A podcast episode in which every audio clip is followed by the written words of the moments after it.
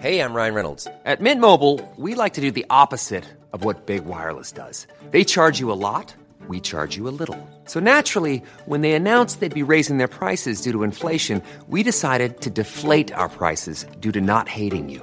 That's right. We're cutting the price of Mint Unlimited from $30 a month to just $15 a month. Give it a try at mintmobile.com slash switch. $45 upfront for three months plus taxes and fees. Promo rate for new customers for limited time. Unlimited more than 40 gigabytes per month. Slows. Full terms at mintmobile.com.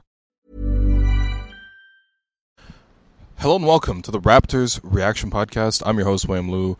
This episode of the Raptors Over Everything podcast is brought to you by our official sponsor, Kentucky Fried Chicken, the new official food of basketball. So make sure you're never missing buckets. Order yours online at kfc.ca and get it before tip off. So I'm recapping the Toronto Raptors 108 to 97 loss to the Milwaukee Bucks.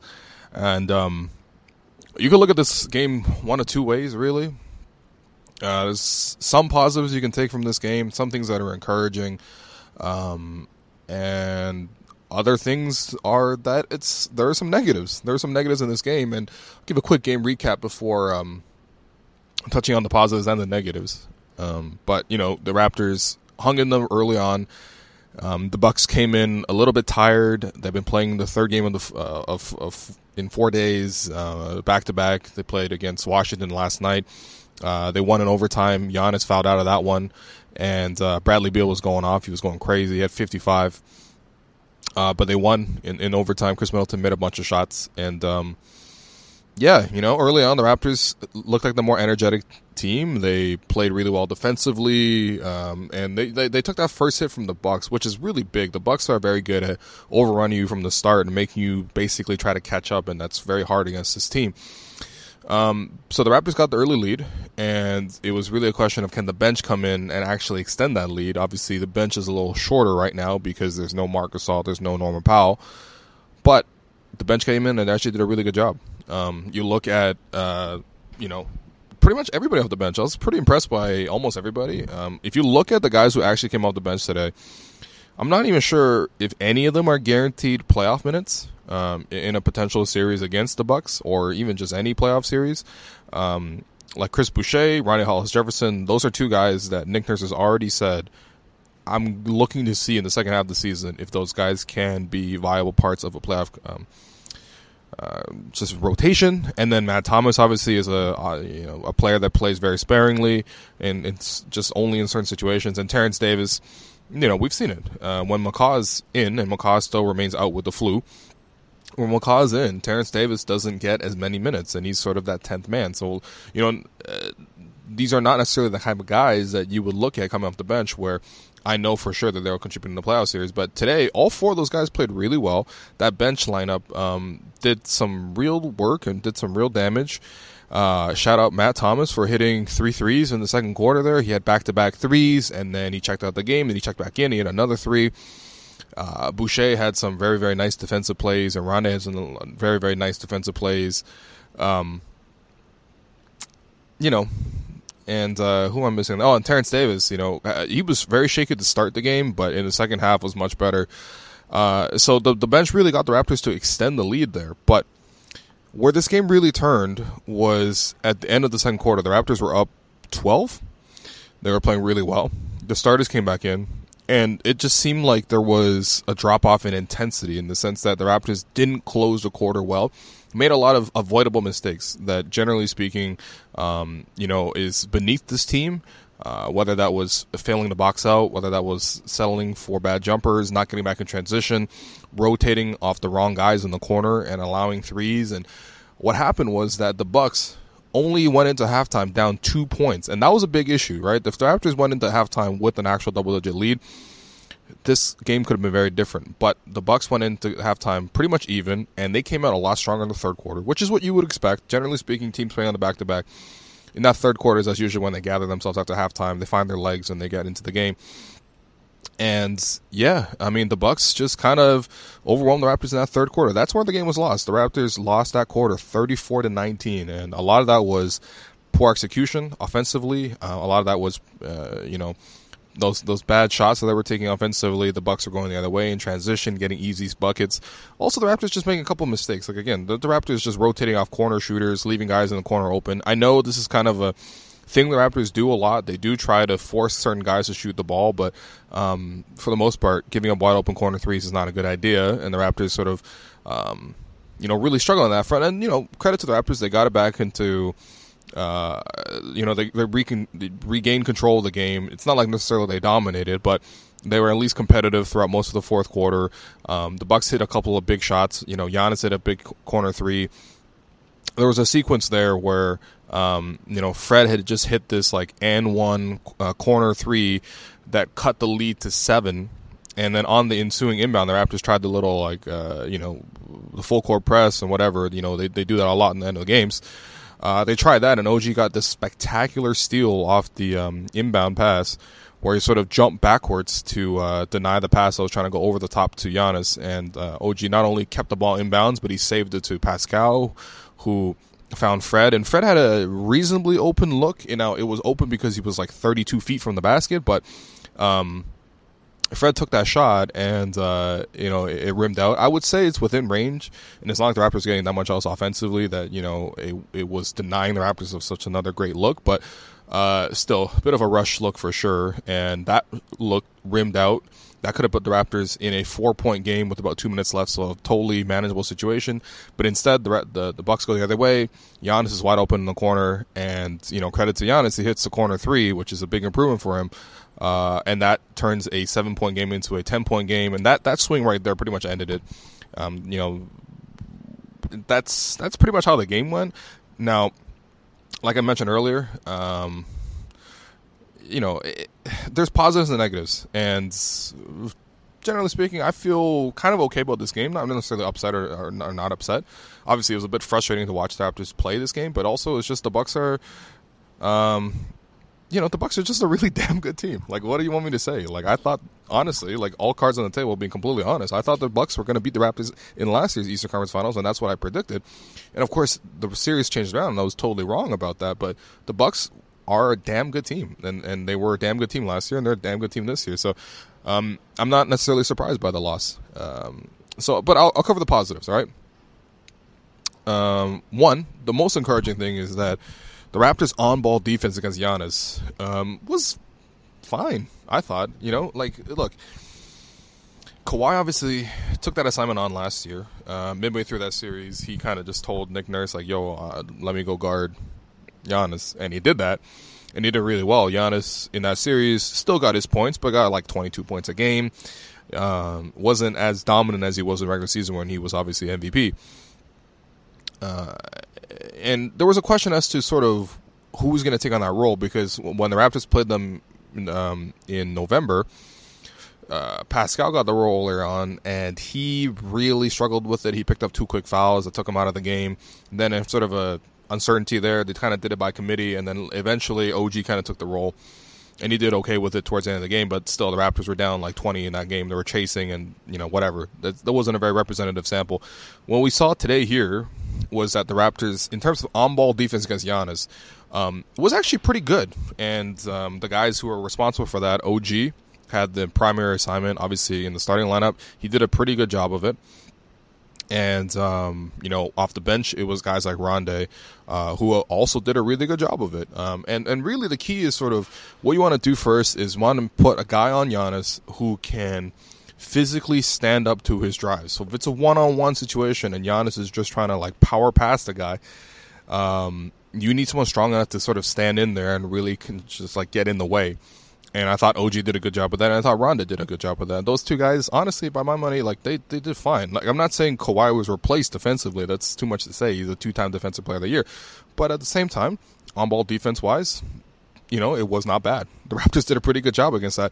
And of course, you know, similar to in last year's playoffs, you don't just guard Giannis by himself. You form a wall. You play box and one. You play triangle and two. You play a little bit of zone. You show a lot of help. And, you know, the Raptors did a good job with that, like they have with every other superstar this year. Whether it's you know Dame Lillard or Kawhi Leonard or LeBron James, like no superstar individually is going to kill the Raptors, and, and and the Raptors have made that clear. Nick Nurse has made that clear, and that's sort of been one of the core tenets of the Raptors defense that has been, again, second ranked in the league this year, only second behind the Bucks, unfortunately.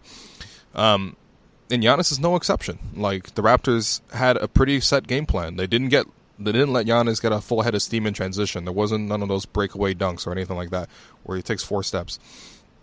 Um, there wasn't, you know, him just overpowering a guy on the perimeter and drawing a foul and going to the basket. None of that. What the Raptors did was make him play half court when it was at the top of the floor, in the middle of the floor, at the, you know, at the free throw line extended. They kept they played him one on one. If they want to take the jumper, fine, whatever. But you know, um, they kept him in front, and when he did try to drive past and get to the rim, there was help at the rim, and there was timely help in the sense that it wasn't just like selling out completely the guard at the rim, and Brook Lopez is open to shoot wide open threes. That didn't happen that much. It was mostly, um, you know, just help at the rim and forcing Giannis to sort of reset, and the Raptors can rotate from there. And then you know when Giannis got the ball in the post, sort of, um, sort of at that like you know. Uh, just you know along the baseline or anything like that, the Raptors would send hard double teams and they would force um, they would overload one side of the floor. They would force difficult passes and they will and then they were basically betting that their rotations defensively was able to overcome for the fact that there was two guys on Giannis momentarily. And for the most part, they did a really good job of that too. And when you look at the final stat line that Giannis had, like he had that big important three at the end. Congratulations to him, but you know for most of the game, Giannis was sitting on 16 points, five of 14 shooting got a couple free throws, whatever. It's Giannis. He, he's going to be the MVP this year. He's going to get a couple free throws. Um, and they did a really good job. Like, if you told me that Giannis had 19 points on the night with 5 of 14 shooting, you're I'm totally happy with that. You know what I mean? And you know, I think every Raptor fan should be sort of reasonably good with that. Now, the downside is they made him into a passer and he got eight assists. Fine, but I mean, for the most part, you'll live with that. Uh, you can beat the Bucks if Giannis is you know doing what he did tonight that is very very encouraging. Um, you know, and that's if if you want to take a big positive takeaway, it's that fact that you know OG Rondae and sort of that system of help defense is still in place to sort of contain what Giannis could do, especially and especially um, you know promising in the sense that you didn't even have Marc Gasol today, and Marc was a very very important um, facet of that defense. Like Giannis talked about in the offseason, he's like every day I'm going to, I'm waking up and I'm seeing you know Kawhi uh, guarding me, and then uh, Marc Gasol coming with a double team, two defensive players a year, and no one's going to overcome that. Um, and to not even have Marc, who's a very, very important player in a series like this, um, and for the Raptors to still be successful in guarding Giannis, that is very, very important. Um, so that's very, very, encouraging. And the other encouraging thing is like there are still some fundamental weaknesses with the Bucks that you know um, you can uh, you can sort of rely on in the sense that Khris Middleton, I thought actually had a pretty good game today. Uh, you know, he made a couple of tough jumpers, and you know he wasn't the number one option. He was still the number two option, but he didn't have the ball that much. But when he did have it, he did the most that he you know could with it. To be honest, twenty-two points, eight rebounds, three assists, seven of fourteen from him, two of four from deep, six seven from the free throw line. The, the seven free throws I really take issue with because. Um, he got he got two very generous three point foul calls, uh, and and and I'm and I'm really really mean that like very very borderline um, if you even call a foul on those, like it's not, it's like on the floor. But yeah, I mean, he got six free free throws, and then he got another one that was for a, a, technical foul on Kyle Lowry. So those are the seven free throws. Whatever you take those away, still. Um, but I thought Middleton hit a couple of shots, but for the most part, Middleton has, you know, the ability to shoot. Like he had that last year too. Middleton is a guy who can shoot. The thing is, Middleton has a weak handle he has a weak handle, especially for a guy who is supposed to be, not even supposed to be, but a guy who occasionally you will rely on him sort of attacking and creating his own offense. Um, part of the difficulty with that is just he really, you know, he the, the, the handle is just loose. Like he doesn't feel completely confident with it. It's not like it's a bad one.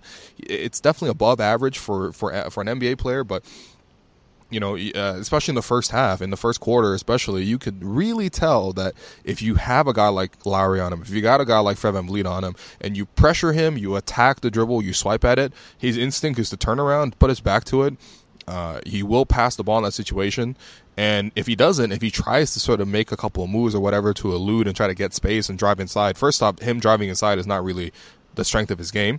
Uh, he's more of a guy who shoots and, and, and, finishes, and also is a pretty decent passer when you double team him. Um, but uh, yeah, when he tries to attack off the dribble, I mean, like you know, just refer to last year's Game Six when he decided after the Bucks were after the Raptors had gone on a twenty-four to three run to take uh, control of the game, he decided in that specific moment to put the ball behind his back for no reason and uh, he got his pocket picked by Fred and Kyle, and then that led to a Kawhi dunk that finished the 26 3 run that you know won the Raptors the Eastern Conference and eventually the NBA championship. That handle remains loose, and if you are going to guard Middleton, and if you go on in the way to attack him and create turnovers that can lead to fast breaks, that right there is the answer. And you know you. Um, you know, I, I, saw situations where Pascal was on him and Pascal's the primary defender on him. That doesn't quite make sense. That doesn't quite make sense. I think the Raptors had the right idea last time. Um, you know, in, in, in last year's series where, you know, Pascal was on a guy like Bledsoe and uh, it was usually Lowry or VanVleet that was on Middleton. That's the right idea. I don't I don't think Pascal on Middleton is the best idea. Only in the sense that Middleton's a great shooter. You cannot leave him. So uh, you're taking Pascal out as a help defender. He has to stay home. Um, and also Pascal doesn't aggressively attack the the handle as much as uh, Fred or Kyle do. I mean, Fred, Pascal can, but uh, Fred and Kyle is just their natural inclination to really dig in at you. So that's the weakness there. And then you know the rest of the team is just fine. Like yeah, they have nice role players. You know they come in. They're nothing that special. George Hill, good defensively, sets a team up. You know whatever. Seems to always get under Kyle Lowry's skin. Donte DiVincenzo came in and got a couple offensive rebounds that were mad annoying in the fourth quarter. A lot of hustle plays. Marvin Williams, you know, just a solid vet who can hit some corner threes and, and, and played okay defense on, on Pascal that's fine. And even Bledsoe today actually had a decent game in terms of like he hit two threes. You know, uh, he got to the free throw line, whatever. But those other guys are whatever. It, it's it's really just and of course Wes Matthews. I mean, very forgettable as a starter at this point.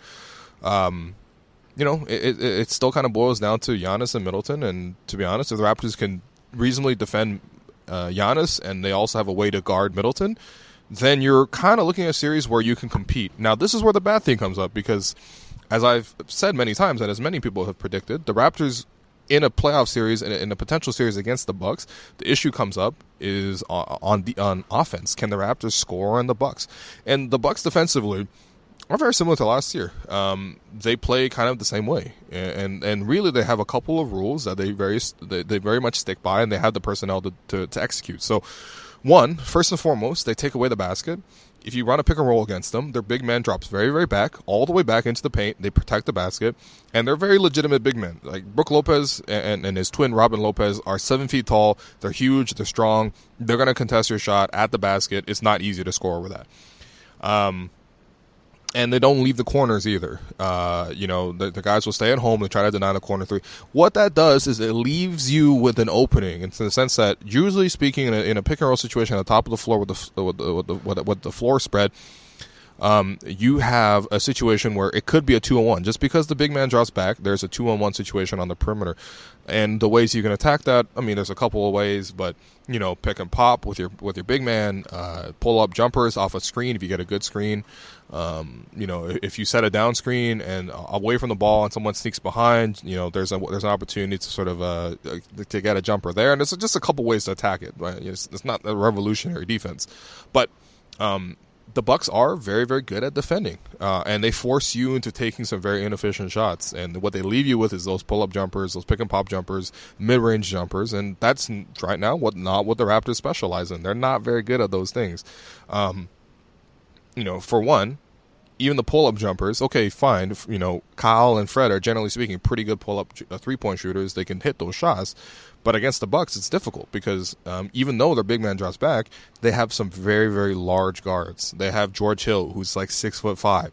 They have Wes Matthews, who's like six foot five. They have um, you know Eric Bledsoe, who's a little shorter, 6'2", 6'3", but his arms are really long and he really competes.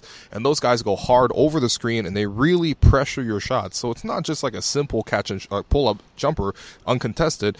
It's a guy rushing you, and, and, you could tell when when you watch the replay of this, like a lot of it was Kyle leaning into the three point line and, and sort of shooting the shot, and, and Fred sort of momentum carrying him forward, and they can hit a better percentage than they usually do today, where you know Kyle and Fred hit what uh, a combined four for sixteen from three. Yikes. Um, well, that's tough, and then also the, you know they make your big man shoot a lot. And, and the, although the Raptors do have big men that can shoot, Serge and Marc are shooters. Serge definitely wasn't a shooter tonight. He was one of ten, and a lot of those threes, I mean, they were just leaving him wide open. And, and so, you know, that's where you miss a guy like Kawhi because, like, look, man, you miss Kawhi in many aspects for sure. But in last year's Eastern Conference Finals, even though it was a team effort, a lot of guys had to step up. Norm had his moments. Fred obviously had many moments. Kyle was very, very good throughout the series. Uh, Serge and Marc had their, and, and, and you know, at times they, they contributed and made some big plays. Uh, but man, Kawhi averaged 30 points per game. And the thing with Kawhi is that he is player with no offensive weaknesses. Like if you give him the pull up jumper, he will hit that. Like if you recall game 5 on the road, must win for the Raptors series tied 2-2. Start of that fourth quarter, Kawhi hits back to back pull up threes off the high screen while uh, Brook Lopez is sagging back. Then after that, Brook Lopez has to come out and change their defense. And when you get the defense to change, when you get the Bucks to change, that's when you're vulnerable. But you need a special talent to get them to do that first. And right now, offensively, it's looking a little suspect. Um, Pascal can do that, but it's is is it a reliable kind of thing where like he can do it consistently? If you look at Pascal today, for example, I thought he was he did what he could in this in, in, in this game in terms of he had 22 points, um, he had three assists, and he hit five threes. And if you're telling me that Pascal hit five threes, generally speaking, first off, against any other team, Pascal, if he hits five threes, he's it's a 30 point night. He's he's he's you know gonna feast, especially if he also gets to the free throw line seven times.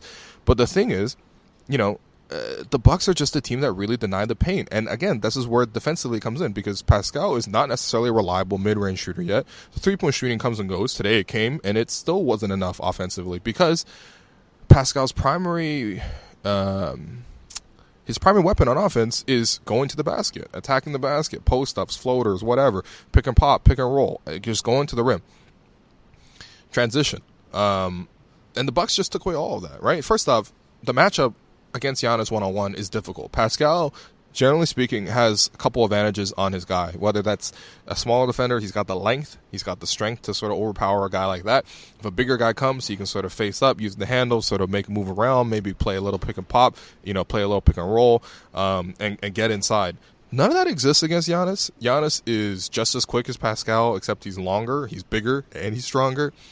It's just tough to score on him one on one. And if you do, by any chance, if Pascal gets past Giannis, it's a seven foot Lopez twin at the rim, and those guys are hard to finish over. And Pascal's definitely not going to finish over or muscle past those guys. So it's just difficult. When you look at it today, where the Raptors' offense, you know, kind of died a little bit is the fact that Pascal only made one two point jumper and, and a two point shot. And really, if you look at it in totality, um, the Raptors at, and the two point range were just awful. Again, the Raptors came in with a clear game plan, right? They knew what the Bucks did. They were obviously made a concerted effort to shoot threes. They took 52 three point attempts tonight for the Raptors, which is a season high. This is even higher than when the Raptors lost that game to the Heat on the road. Remember that? That was a very frustrating game.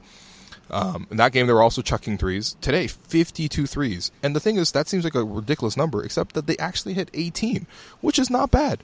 18 threes is, you know, not that not that terrible. Like, we're talking about a 35% um, conversion rate from the three point line. And uh, in terms of efficiency, that's more than a point per play. That's more than a point per shot. Where they really, really, really did not step up was in the two point line. They they shot I mean, let's do some quick math here. They shot 14 of 39 from two, and and that is an awful, awful, awful percentage. And um, yeah, you know, it's tough. And I don't want to get into too much of like Pascal not trying to attack Giannis or anything like that. Like I, I want him to force the issue, but also I think one of the things with Pascal that's good is that it kind of he knows his limitations. I think you can run more plays through him, uh, and you have him initiate a little bit more. It's just not a situation. The Bucks are not a team that's going to get beat by a lot of point guards. Um, you need a bigger wing to sort of create an attack and, and break down the defense because the, the smaller guard is just a little bit easier for them to contain. But you know, for the most part, I thought he did he did what he could, and really, I thought Pascal's improvements actually came through because him hitting five threes is actually pretty good. Um, but but yeah, you know, offensively it's just gonna be a struggle against them, and then the other stuff is just whatever. Um, you can always nitpick small things in a game like this. Uh, I thought the Raptors again, you know, in terms of second chance points, was really annoying to see the uh, the Bucks um, crash in for offensive rebounds. And, and you know, Donte DiVincenzo in particular, that's something the Raptors can clean up. Um, you know, the Raptors' fast break offense was just not as good as it normally is. They they they sort of, you know, they uh, they got better as the game went on, and it was sort of uh, more loose. But for the most part, the Bucks did a really good job denying fast break. Again, this is something you can expect in the playoffs. Like you're not going to be, you know, just running off that, uh, you know, running all the time in the playoffs. It doesn't really happen. Uh, and you know what opportunities you do have, you have to force turnovers, and the Bucks actually did a really good job of containing turnovers. Like for the much as much as Raptors swarmed and attacked the ball, the Bucks only had 13 turnovers, and um, yeah, the Raptors were not able to get the fast break going, and, and therefore their half court offense, which generally speaking on, on the season is a little bit average, you know, it was uh, less than average tonight. So that's that's pretty much the game. That's pretty much the game. I I don't really feel again, like I said earlier, I don't feel any ways about it. Like it's kind of an expected result. The Bucks are really a really good team. The Raptors obviously have beat the Bucks, and we have sunned the Bucks. Uh, but at the same time, obviously those circumstances were different. Kawhi was around, Danny was around. Team is a little different right now, and you know you have to sort of figure out a new way to do it. I, I, again, as I mentioned earlier, there are still ways to attack the Bucks. There are still weaknesses. There are still things you can go at, but um, you know, the you know the, the Raptors just didn't do enough tonight. And really, like. Uh, the guys you got to harp on today are, are really just Kyle and, and, Serge. I mean, like realistically, you're not going to win any games with Kyle and Serge playing the way they did tonight. First off, like forget the actual production, like the fact that they shot a combined four of 27 from the field for 15 total points it's just like the lack of composure from the two veterans. Like for Serge, he got really nervous. Uh, he missed some open shots. He stopped playing on instinct. He stopped playing aggressive, and you can tell. I mean, the ball. I mean, he couldn't catch passes. He was throwing weird passes, uh, hesitation on open shots, and when he did shoot open shot, it was not going in. You can tell. Uh, Serge has had these moments in the past. We've seen it from him, but for the most part, this season he's been really well. This is a rarity, and Nick Nurse said it like he said. Serge played like 21 straight great games, and so it's, a, a off game is coming. And today was a really, really off game.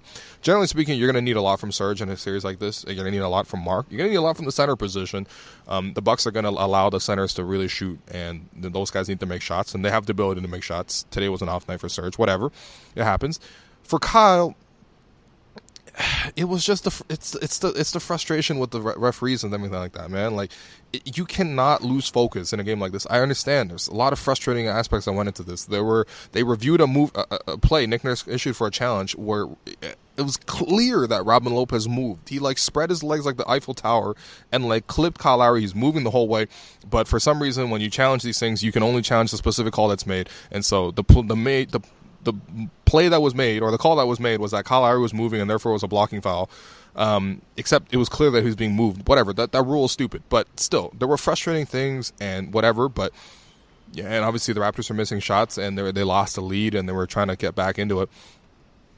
You know, it, it's frustrating. Things happen, but you cannot, as a leader of the team, you know lose control like that and, and kyle has a tendency sometimes where he starts to like try to spike the whistle instead of trying to beat the other team and it's just you know man it, the composure wasn't there as the leader of the team it's, it's tough because if kyle's not doing it um, obviously Kawhi and sort of his Zen life uh, presence that is no longer here. Like who else is going to do it? Pascal is not his sort of personality to sort of take over and be the leader of this team. Fred can occasionally do it, but Fred was also having a tough night. So it puts you in a tough spot. Serge and Kyle will be better going forward. They they generally have been this year. They've been phenomenal. Today was very very big off night, and and honestly, if either of them played up to their capabilities, probably the Raptors could have made this game more competitive and maybe even won. But yeah, those guys weren't there tonight, and it's a shame. Um, quick, just quickly in terms of your KFC bucket of the game, because I know this podcast is going long. Uh, that has to go to Chris Boucher for this incredible uh, putback dunk. Actually, you know what? scratch that. I'm going back to OG Anunoby. He had a uh, a dunk in trans, sort of a leak out in transition. There was a breakdown in the Bucks defense. Uh, OG caught the pass and went up strong. Giannis came in late, and we've seen what Giannis can do with his recovery blocks. I mean, just look at what he did to LeBron a couple times in the All Star game. Um, but OG had the strength. He finished through the contact, and he just banged it on Giannis. Um, so that's your KFC player of the game. Um, OG, I thought was really good in this one. Uh, it's it's a shame we couldn't talk more about OG, um, just because you know he's a kind of a role player, but I mean defensively he did really well against Giannis uh, in the in- initial line of attack, and um, also he hit some threes and you know had some dunks. Great game from OG. Uh, in terms of your three stars from this one, uh, man, um, Uh, first star OG Anunoby, 11 points, 5 rebounds, 4 assists, 2 steals. Uh, again, like I mentioned, you know, he hit the threes, played defense against Giannis. The, for the most part, I thought he was the, the, the, starter that, relative to his expectations, did the best, um, uh, given what you would normally expect from him. And it's unfortunate that the fifth man is the guy who did that, but whatever. Um, in terms of your second star, giving that to Rondae Hollis Jefferson, six points, eight rebounds, two assists, two blocks, 18 minutes, three of six from the field. Really tenacious defense against Giannis, um, and, you know even had a, a, a, the occasional bucket, sort of eluding the defense. Again, I'm not sure he'll play in a, series against the Bucks, but honestly, as a, guy who can guard Giannis, that's pretty big. It's just really offensively he brings a concern, but honestly, the concern with Rondae mostly is that if he plays, his man's going to sag off a lot and honestly, with the way the Bucks are playing anyway, they're going to sag off regardless. So it, it, you know, uh, whatever. It's it's not as much of a concern as it normally would be in another matchup. I thought he was good. And then the third star, I'm giving that to uh, Boucher, 10 points, 7 rebounds, with a very, very big block on Giannis in 19 minutes. Again, a couple other guys can get it. Terence Davis, I thought, had a really strong push there in the fourth quarter, and Matt Thomas had a really strong push in the second quarter. But Boucher's two way effort in terms of him hitting the pick and pop three, and then him also rebounding, creating second chances, and then having the shot blocking presence was quite good. So uh, those are your three stars. Very unconventional set, which usually happens in a loss. In terms of your Gerald Henderson Award, uh, I'm giving that to. I don't know. I'm giving that to Bledsoe. I thought honestly, you know, this is not a great game for Bledsoe in, in, terms of on his season averages, but for him to get 17.7 rebounds, four assists, one steal, one block, and not just completely disappear as he would in the playoffs, he was good. He was good. And honestly, you know, defensively, he obviously gave hell to uh, Lowry and VanVleet. None of those guys really had a good night offensively. So um, yeah, and then Bledsoe, you know, got to the free throw line, hit two threes. Not bad for uh, for Eric. So that does it for the podcast. Uh, once again, big thank you to KFC for sponsoring the show. Um, it's a tough one. The Bucks are a damn good team. You know, they're probably title favorites at this point. I don't know what you really do, but you know, um, if you're looking for signs of hope, they're there. And if you're looking for signs of despair, they're also there. So it's up to your interpretation. Um, what I know is the Raptors are still in the second seed. They're still one of the best teams in the league. You know, it is what it is. So thanks everyone for listening. Big thanks to KFC for sponsoring the podcast. And uh, yeah, I'll be back tomorrow with a more in-depth breakdown of the Bucks game, and also sort of uh, a, a, bigger dive on just sort of what makes the Raptors successful from a tactics and sort of an execution standpoint. So look out for that. That's going to be on the Raptors Everything Podcast Network. But for now, thanks for listening, and uh, catch you next time. Hi, I'm Daniel, founder of Pretty Litter. Did you know cats tend to hide symptoms of sickness and pain? I learned this the hard way after losing my cat, Gingy. So I created Pretty Litter, a health monitoring litter that helps detect early signs of illness by changing colors, saving you money and potentially your cat's life. Pretty Litter is veterinarian developed, and it's the easiest way to keep tabs on your fur baby's health right at home. Go to prettylitter.com and use code ACAST for 20% off your first order and a free cat toy. Terms and conditions apply. See site for details. Hiring for your small business? If you're not looking for professionals on LinkedIn, you're looking in the wrong place. That's like looking for your car keys in a fish tank. LinkedIn helps you hire professionals you can't find anywhere else, even those who aren't actively searching for a new job but might be open to the perfect role. In a given month, over 70% of LinkedIn users don't even visit other leading job sites. So start looking in the right place. With LinkedIn, you can hire professionals like a professional. Post your free job on linkedin.com slash people today. Mom deserves the best, and there's no better place to shop for Mother's Day than Whole Foods Market. They're your destination for unbeatable savings. From premium gifts to show-stopping flowers and irresistible desserts. Start by saving 33% with Prime on all body care and candles. Then get a 15-stem bunch of tulips for just $9.99 each with Prime. Round out Mom's menu with festive rosé, irresistible berry chantilly cake, and more special treats. Come celebrate Mother's Day at Whole Foods Market.